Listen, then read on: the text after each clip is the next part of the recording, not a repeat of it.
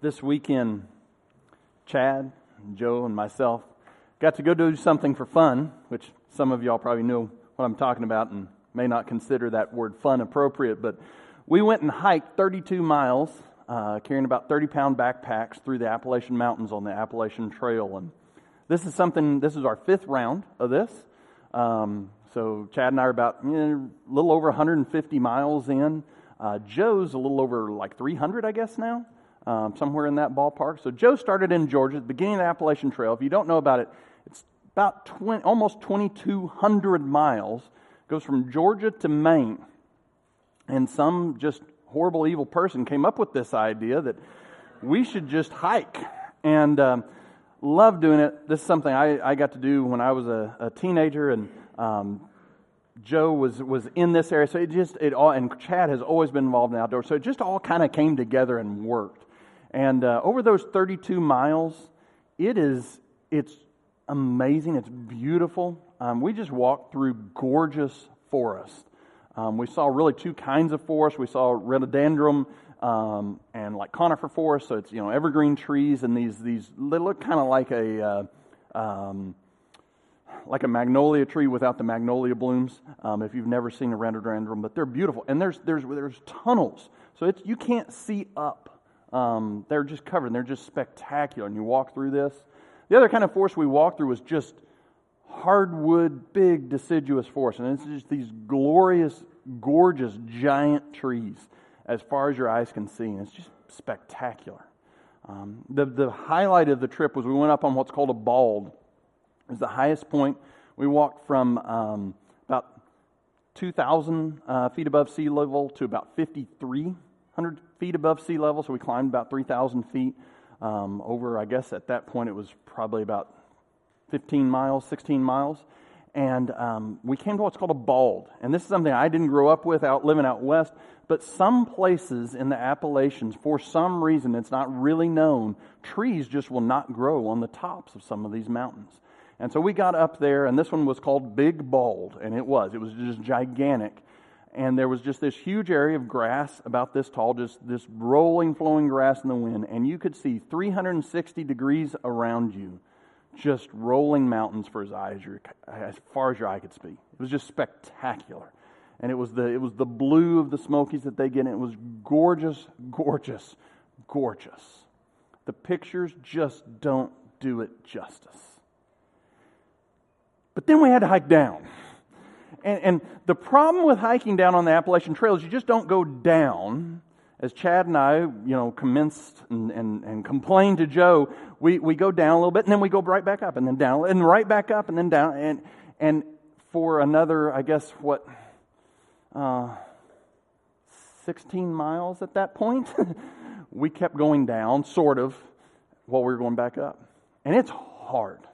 Um, I love to hike. I can go on a 10 mile hike, three or four hours, no biggie. You throw 30 pounds on your back, and it's a whole nother ball game. And one of the things I have learned over the years, you need to be somewhat fit. I, I still need to take off a little more weight to do this really well. You need to have good equipment. You need to exercise. You need your cardio up. That's what was hurting on me this year. But even if you have all of that, your body is going to hurt doing this. Like, you are pushing your body to do something your body ought not do. Like, just, hey, let's climb a mountain with big things on our back. No, that's, that's not what we do, right? We like nice, cushy, soft green chairs, right? I, I mean, it's hard. Every one of us have blisters. Like this just to get it's gonna happen. It doesn't matter what you do, it's gonna happen. Every one of us have that. I think every one of us has something that's hurting. And then our muscles are just sore. I, I mean, like legit, you were thrashed sore. And so when you're on that mountain, and I remember it was about three o'clock Friday afternoon, that was our longest day. We did 15 miles in a day. And I mean, there's trail, and you know at the end of that trail you're done. You at least get to camp and eat for the night and stop. And I mean, your feet don't want to go. Like, you know what the trail's for, you know how to walk, and it's just like doesn't want to happen. Your body's just done. And I'll say Chad and I were, were a little, little more done than perhaps Joe was. But it's hard. And suddenly in your mind, and and I got into this previous years. Thankfully, this year I, I, I, did really well on this. In your mind, you have to know I can't think about how bad it hurts. It's going to hurt. It's just going to hurt. I've heard stories about crazy people who do dumb things like run, that there's these walls that you have to break through. And, and it hurts, and you just have to push through it. Well, I don't know if this is the same wall, but there comes a point where in your mind you have to decide, I am going to do this. I'm going to keep walking, and I don't care what feet you want to do. We're, we're continuing to walk. And you push and you push and you push. And there comes moments of those satisfaction. There comes second wins. There, you know, uh, after you've rested for a day, it's better and all that. But it's hard. And one of the keys to getting through is your mind. You need your body. You need to be set. But I, I, will say, it is nowhere near as significant. You can be very fit. There are lots of people way fitter than I am in this church that would say, No, I'm not walking 32 miles. But if your mindset is right, if you are thinking the right way, it's amazing what your body can do and how far you can push yourself. We can see this in business. I mean, it just seems like some people, man, they know what to do. They, and they strive and they go beyond. It's amazing. It's inspiring to see. But so much of this comes down to how we think. And as we enter into Hebrews today, we're going to be start Hebrews chapter 3. So if you have a Bible open there, there's Bibles there in the seat backs um, if you need one with you. Hebrews chapter 3, verse 1. We're going to do just six verses today. We're going to kind of introduce a new section. It starts with a command. After just a couple words of introduction, there's a command in this passage. And it is the word, the command, consider. And that word seems so But it is so significant. And, and in meditating on this passage for the last two weeks, this word has meant so much to me. And if you, you study it, you could, you could, you know, look it up in Greek and all these things if you wanted to kind of parse it out. But, but the heart of it is, is think about something. I mean, that's what considering is, right? It's that you need to think on this. And not just one time. Consider isn't like no read, it, doesn't use the word read, it doesn't use the word understand. It says consider. And, and that, that word gives us, it's some time. Um, one of the things I took on the uh, hike with me, I love making homemade jerky. That's, you know, you can't have to, everything has to be light, no refrigeration, obviously, all that.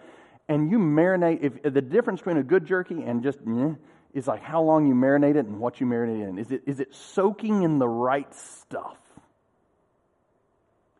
That's this word marinate. The, the Psalms use the word meditate. Now, this isn't, you know, oh, arm weird, put your legs in weird spots, and, you know, this is, this is think about it. It's, it's let your mind just dwell. And so that's what I want you to read. As we read through this, I want you to consider the first time we read it, this word, consider.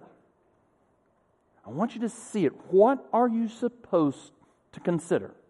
And we're going to read it a second time, and I'm going to ask you to look for a different word. So listen with me. Hebrews chapter 1, we're going to read verses 1 through 6. Therefore, holy brothers, you who share in a heavenly calling, in other words, Christians, all right, consider Jesus, the apostle and high priest of your confession, who was faithful to him who appointed him, just as Moses also was faithful in all of God's house.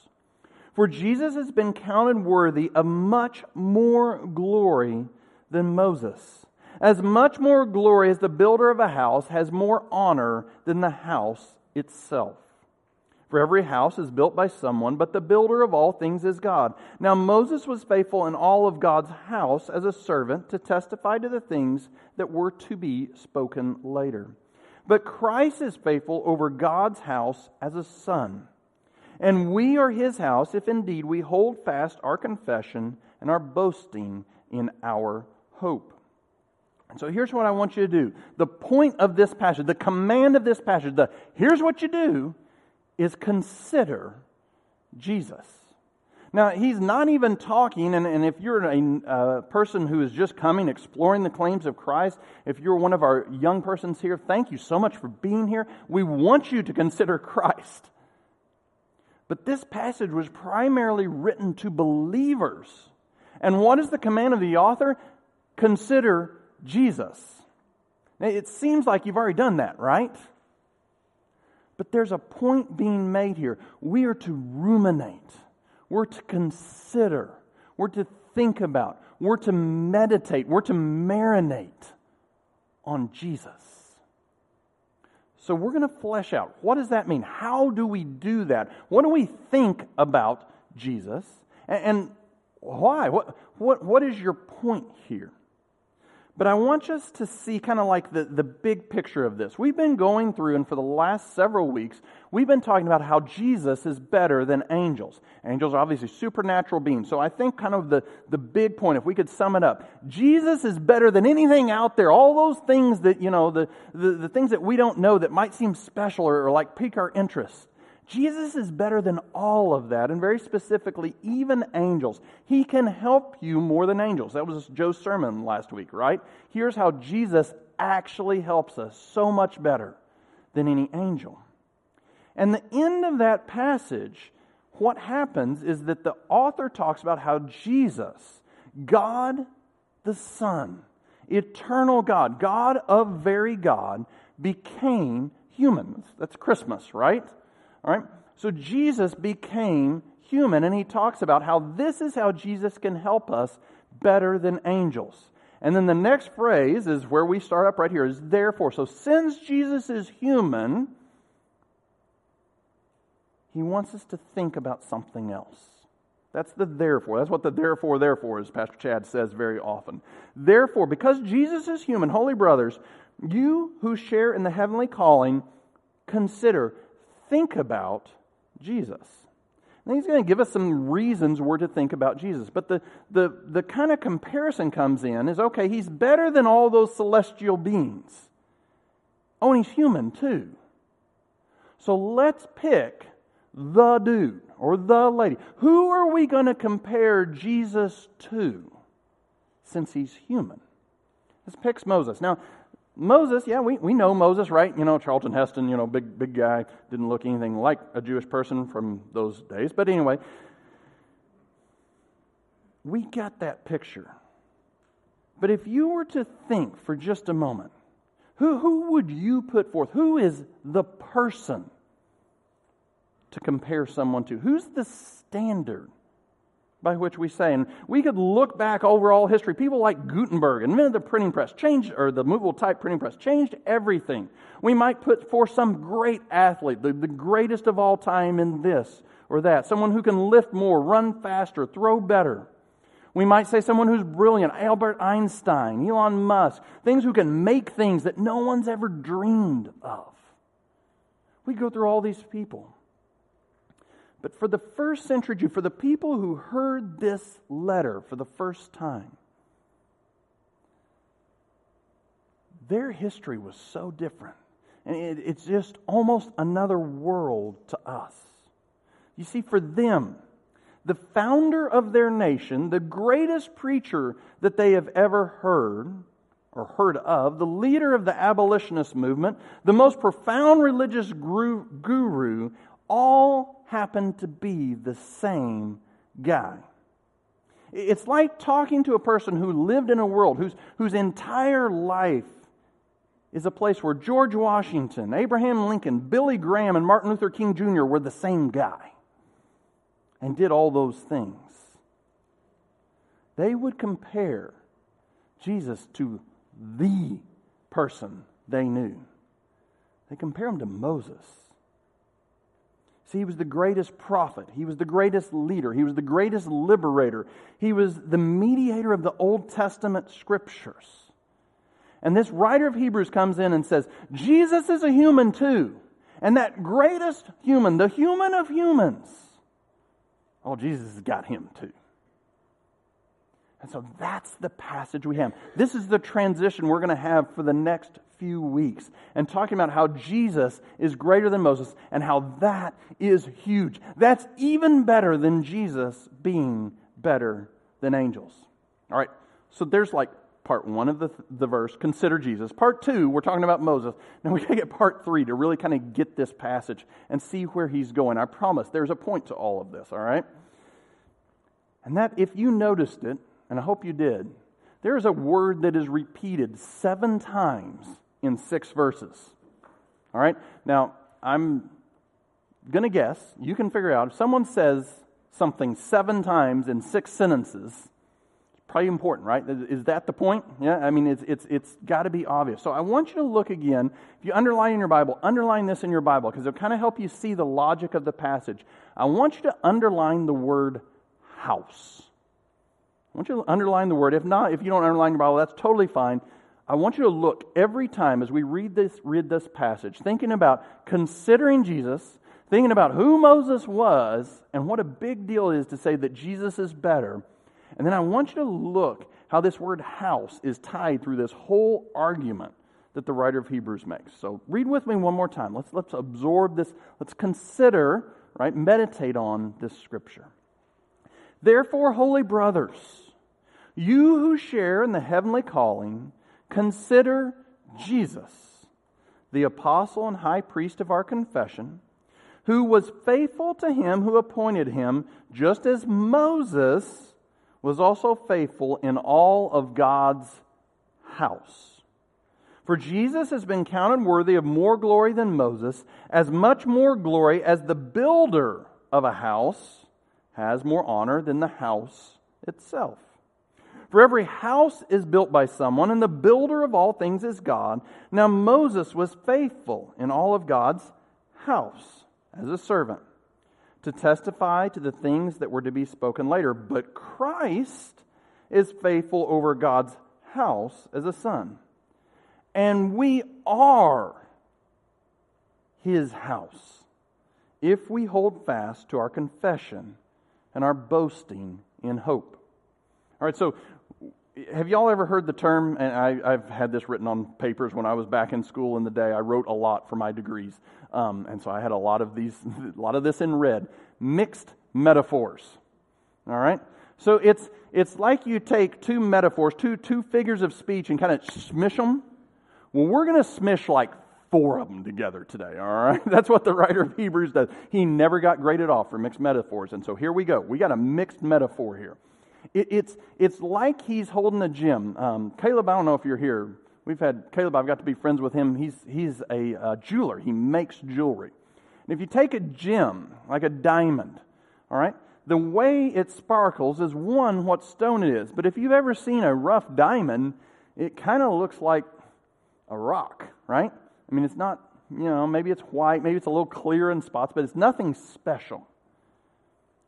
But when they take that diamond and they start making flat spots on it, and I don't know how many flat spots a diamond has, uh, but there's bunches of them, right? There's flats on the bottom, you know, where it angles out, and then there's flats on the top, and it, and it keeps getting all these different flats. They're called facets, right?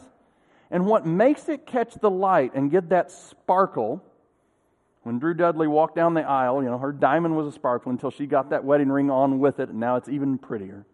But that, that glint of the sun is the diamond catching and twisting the light from different angles. And so, what the writer of Hebrews is doing is say, we got this house thing, all right? We're going to talk about a house. I'm going to use the illustration of a house. And what we're going to do is we're going to turn it, and we're going to see it from this angle, and this angle, and this angle, and this angle and this angle. One of our builders in the church, Bobby Hall, builds gorgeous stuff. Um, they have just built their house, right? He, he's built the house he wanted to build. And it's so cool because as you look at it and you walk in, he's got these giant trees as posts for his front door. But if you go in from the other angle, it's beautiful, but it looks like an office. Well, why is that? Because it's an office, right? And so you, you look at this house from different angles, it looks very, very different. Still beautiful.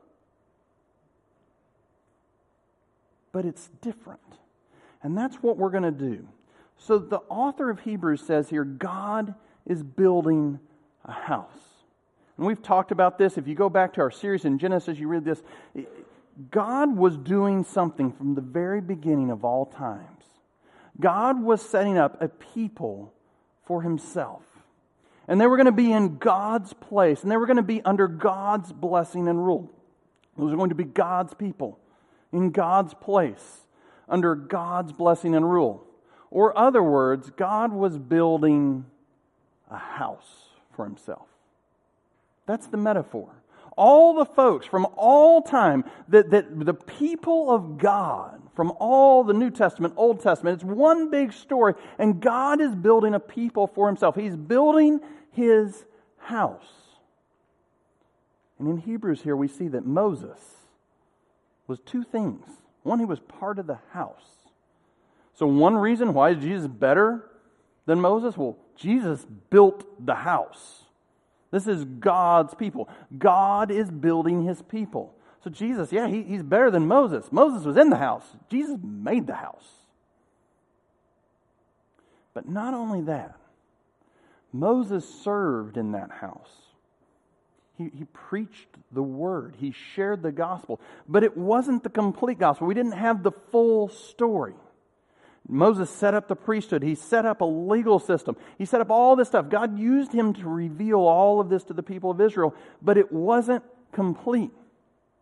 God's people were there and they had God's rule, but then they didn't do it. And were they in God's place? Y'all remember Moses' sin? He got angry. He went against God. He became angry at the people who probably deserved to be angry at. But he sinned in his anger. And so Moses comes and he walks up to the mountain and he looks in and he sees, just like looking over the parking lot to an island, he sees the promised land and he doesn't get to go in. It was God's people. God gave them the opportunity for his blessing and rule, and, and there was the promised land just right there. When we're hiking, we jokingly at least Chad and I do, call everything this is false hope hill hill because you're going up and you can't see the top. And you can see light over the trail, you know, you're high and, and, and, and there's light over it. It's like, oh, we're almost there, we're almost there, we're going to go downhill, not uphill. And you get up there and you just couldn't see the hill. like there's another one, it's like three times as big. That's kind of what happened with Moses. He was amazing. God used him. He was God's servant. He was faithful. He was good. But he sinned and messed up, and he didn't get to go there. It was False Hope Hill. He, it was there, and he didn't make it.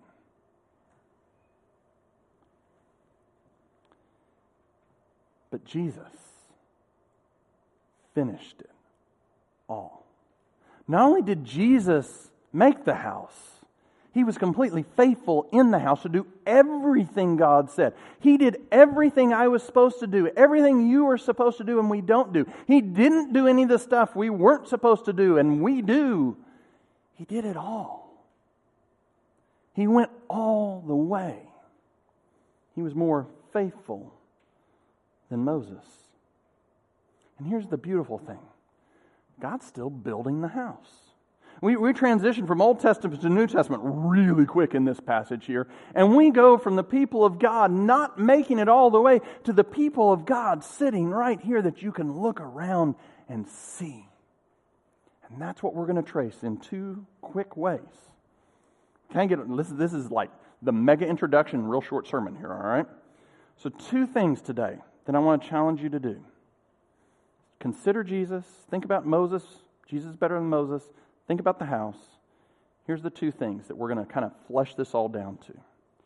Consider Jesus. This is in your outline. Consider Jesus because he is more faithful than Moses. Consider Jesus because he is more faithful than Moses. Moses was faithful. He, he was part of the house. He spoke for God. The Bible says Moses was a friend of God. He spoke directly to God. That audible voice that we'd all love to hear, Moses heard it. He led his people out of captivity. He taught them to follow God, and he led them toward the earthly promised land. But, but now, wait, think about what Jesus does. All that good stuff, that, like that's hey, that's resume, right? He gets the job. Think about Jesus. Moses spoke for God, but Jesus speaks as God. Moses was called a friend of God. But Jesus is God the Son, who has been in perfect love with God the Father and God the Spirit for all eternity. Moses spoke directly with God, but Jesus has com- perfect communion with the Trinity and only ever did as the Father willed. Moses led his people out of captivity in Egypt. He taught them to follow God. He led them almost to the promised land, and then they blew it again and again and again. But Jesus leads us, us, like in this room, us, out of captivity to sin by taking our sins on the cross, dying for those sins, and then raising again, bringing children with Him and declaring them righteous before God when we express our faith and our trust in Him. And if you're not a believer here, that is the point. Jesus did what Moses and no other human could do, including you. He calls you to trust Him, to place your faith in Him, to repent, turn from your sins to Him, because He is bringing children. He's bringing brothers and sisters. And He's not going to stop short of the promised land. He teaches us how to daily grow with Him. He teaches how to have righteousness like Christ by baptizing us or putting within us the Holy Spirit and makes us practically righteous as we walk with Him. And He'll lead us all the way home to the eternal promised land. He's preparing it for us now. Peggy is getting a whole lot better preview than we ever will on this planet right now. We praise God for that. And we look forward to that day we see her and more importantly, see Him there. He will bring us all the way home. It's so good. He's so much better. So, so what do we do though? Right? The, the command, the, the imperative is consider, right? So what do we do with that? Jesus is better than Moses. Uh, uh, any argument to that right now? I mean, like, yeah, we, we know that. You probably came in here, I'm going to guess, knowing Jesus was better than Moses, right? So what? Here's what we do. Let me challenge you this week. Think about Jesus to get perspective on that thing that just terrifies you deep to your soul. He'll be faithful. He's more faithful than Moses. He will faithfully see you all the way through. Think about Jesus when you fail at that same sin again, again, again. Think about Jesus when you feel that guilt while laying your head down on your pillow. Remember, Jesus, the faithful Jesus, actually still takes you back. He cleans you up. He says, I love you. I'm not ashamed to call you my brother. Faithful. Jesus says, I'm not ashamed of you. He says, I love you. This verse talks about his priesthood. We're going to develop that more in the, the coming weeks. But, but when you were sinning that time, think about this. That time when you were at your darkest, dirtiest moment. Jesus was praying for you to the Father. He was pleading his blood for you. That's what we think about when we feel that guilt. That's what we feel. But this is how we think. We think about Jesus. Think about Jesus when you feel the walls closing in. When it doesn't seem to be a way out, He will be faithful to carry you all the way home. Think about Jesus when that incredible news comes and you want to get cocky at all your achievements. It's Jesus' faithfulness to you to be good, to be kind, to be generous, because He loves you. Consider Jesus. At every moment this week, Monday morning, when the meeting hits at 10 o'clock, think about Jesus. He's going to get you through that one. He's faithful. He's faithful. He's more faithful than Moses. He's going to do for you what no human can. But two, consider Jesus because he's more glorious than Moses. We had the Olympics this summer, and I, I love how Joe said this. Everybody knows gold's better than silver, right? It, it doesn't it seem like even little littles, like they know, yeah, that's the winner. They got the gold. But silver's better than bronze. Bronze is better than the big trophy. Glory is a little bit of a nebulous term, but we seem to get it, right? We know what it's like to have glory, and that person has more of it. Let me see if I can define it for you. And in, in Hebrew, we go back, and, and this is kind of where we want to trace back to this, this time of Moses. And, and the Hebrew word for glory, its most direct, direct translation is a glowing or a shining, like it's, it's brightness. It's, it's the culmination, it's, it's the total of all of who God is, bursting forth into brilliant light. It, it's the more explosion, bigger explosion of light than any E equal MC squared or any Friedmann equation could ever define. It's, it's the explosion of godness upon the earth. It's overwhelming, it's awe inspiring, it's beautiful fear, it's, it's the wowness of God being God. Just like Tamatoa, the decorator crab in Moana. We're all drawn to that that catches the eye, right? A little bit of shiny. But the problem is, we go after the wrong shining. It's like the prospector who went out to California, thought he'd stroke it rich, went in to sell his gold, and was told it was iron pyrite. Fool's gold. You have nothing.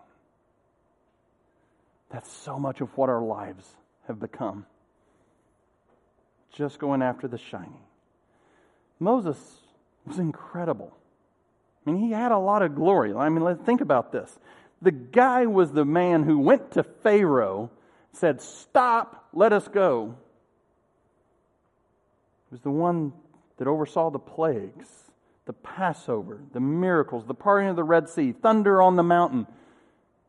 That Moses, that dude, as Lee read for us earlier, it got to the point that Moses was so close to God, he started glowing like full Chernobyl experience here, right? I mean, he's, he's shining.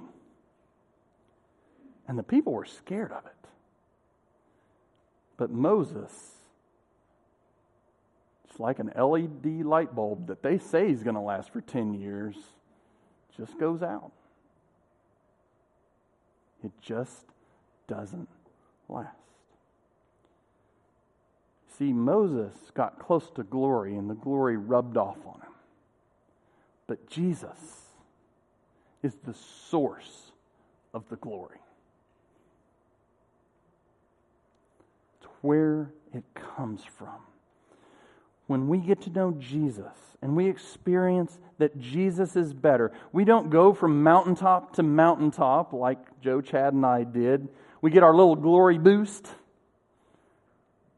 but we know the source of glory, and He's working within us. Christ in you, the hope of glory, or glory to more glory, as Paul says it.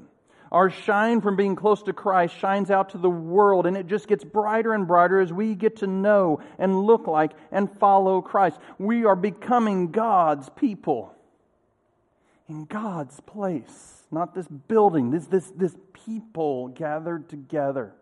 And folks like us all across this globe.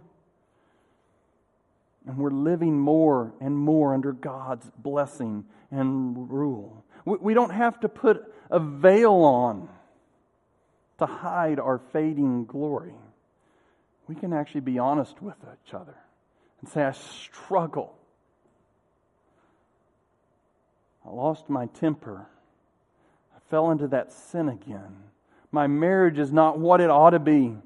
I need help being a dad. we don't have to put the veil on when the glory fades because it's not just a rubbed off glory, it's Christ in us, the hope of glory. We can be together as a people, living as the people of God, seeing the amazing works of Christ in each and every one.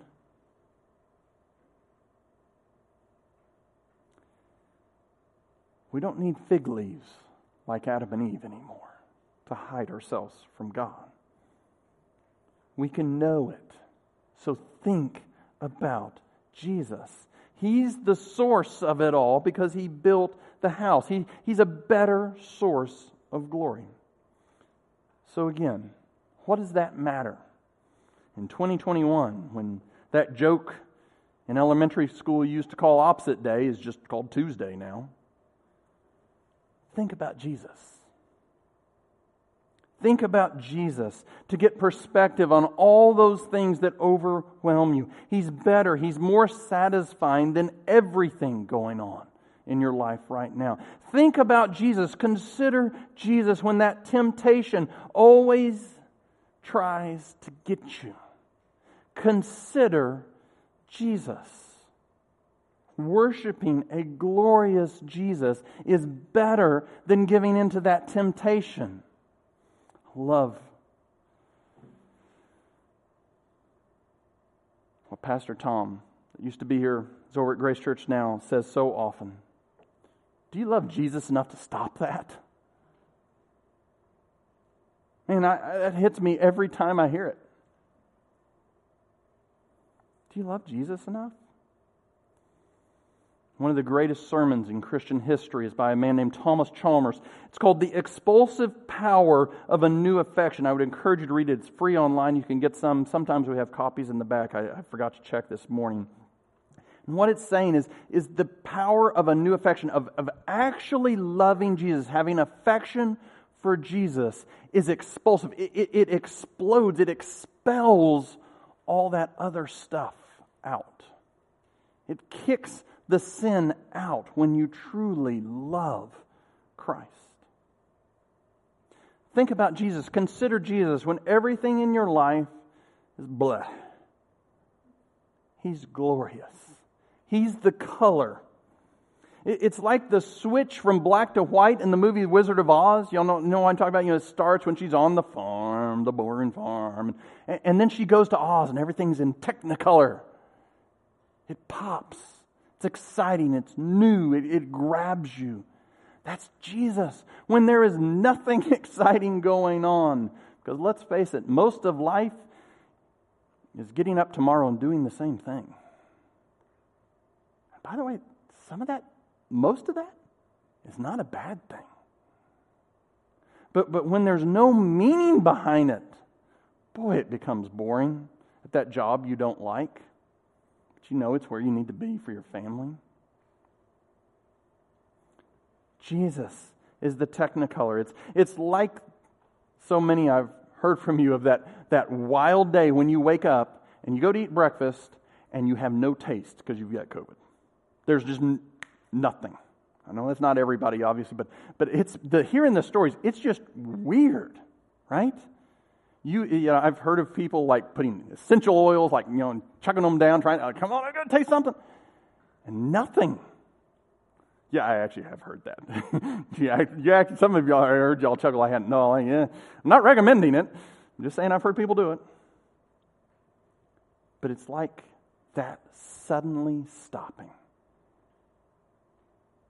And you're in Rome with your wife, and you're watching them making the pasta you're going to eat in 15 or 20 minutes, smelling the freshest ingredients you've ever seen in your life, and taking that bite that is so good.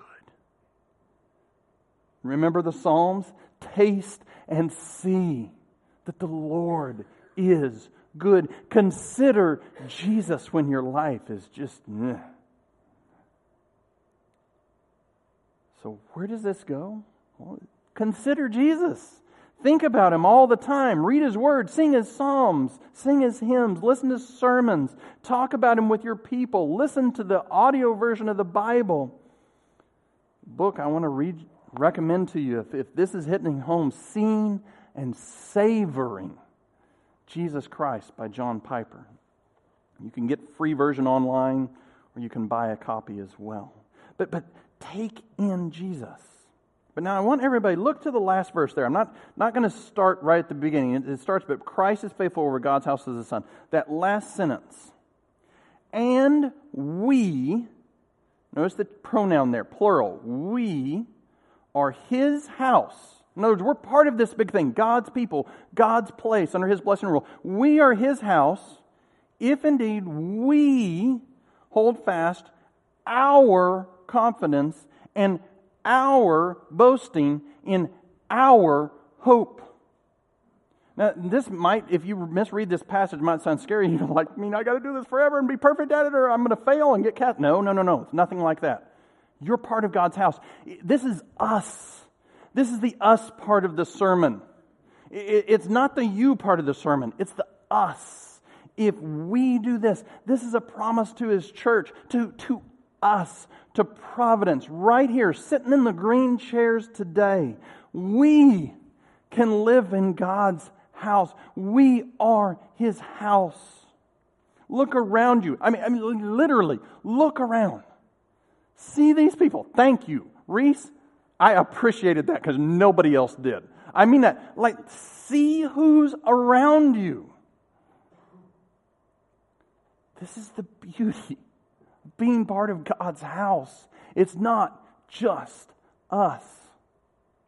I'm looking out and I can see your faces. I know y'all don't have that advantage, but I, I, remember that time with you and that time with you, and then the wedding up here with you, and the, the in the hospital when you can actually go and visit someone in the hospital. And when I saw the baby for the first time, and I remember crying in your house at the death, and I remember this, and I remember this, and I remember the baptism. And we have this great thing among us. We are seeing the glory of Jesus Christ, the faithfulness of Jesus Christ, just put on a big show. This is why being part of a local church is so, so, so important, is we are his house. The condition, the, the call to us as a church is to hold fast to our confidence, hold fast to our boasting about Jesus, and hold fast to our hope. And so this is what we help each other do. So right now, consider Jesus, you individually, but then talk about him to that guy across the aisle. Share him with that lady in the text. Pick up your phone, not right now, but later, and send the text when you have that thought of, man, I appreciate how much they love me. That dish of food they brought me 10 years ago when I was hurting, when my mama died. You're seeing the work of God, the glory of God, the stamp of God, as people from every walk of life who are as messed up as you are commit to one another to live out life as the house of God. We are His house. We're the church this little outpost of glory, that we don't need the veil.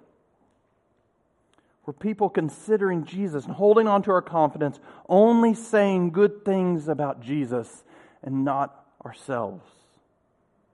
This is it. You want evidence that Jesus is better? Look at the beauty and the glory of that person sitting next to you. Remember the story consider Jesus. Let's pray as our team comes. Father, help us to think about you and think about you and think about you some more, Jesus. Help us to think about how you're working in our brothers and sisters too.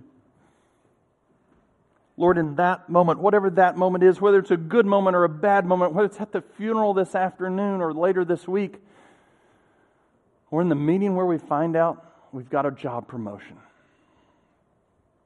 Help us to be constantly lifting our eyes and looking to you, Jesus Christ, who are more faithful and more glorious than anything or anybody. And then you actually work in us. So, Lord, let us sing. Let us sing together as the church of God. Let us sing to each other. Let me sing to my friend. Let my friends sing to me. Help us to consider you, Jesus, all week long, and help us to consider you together. In Jesus, your name we pray. Amen.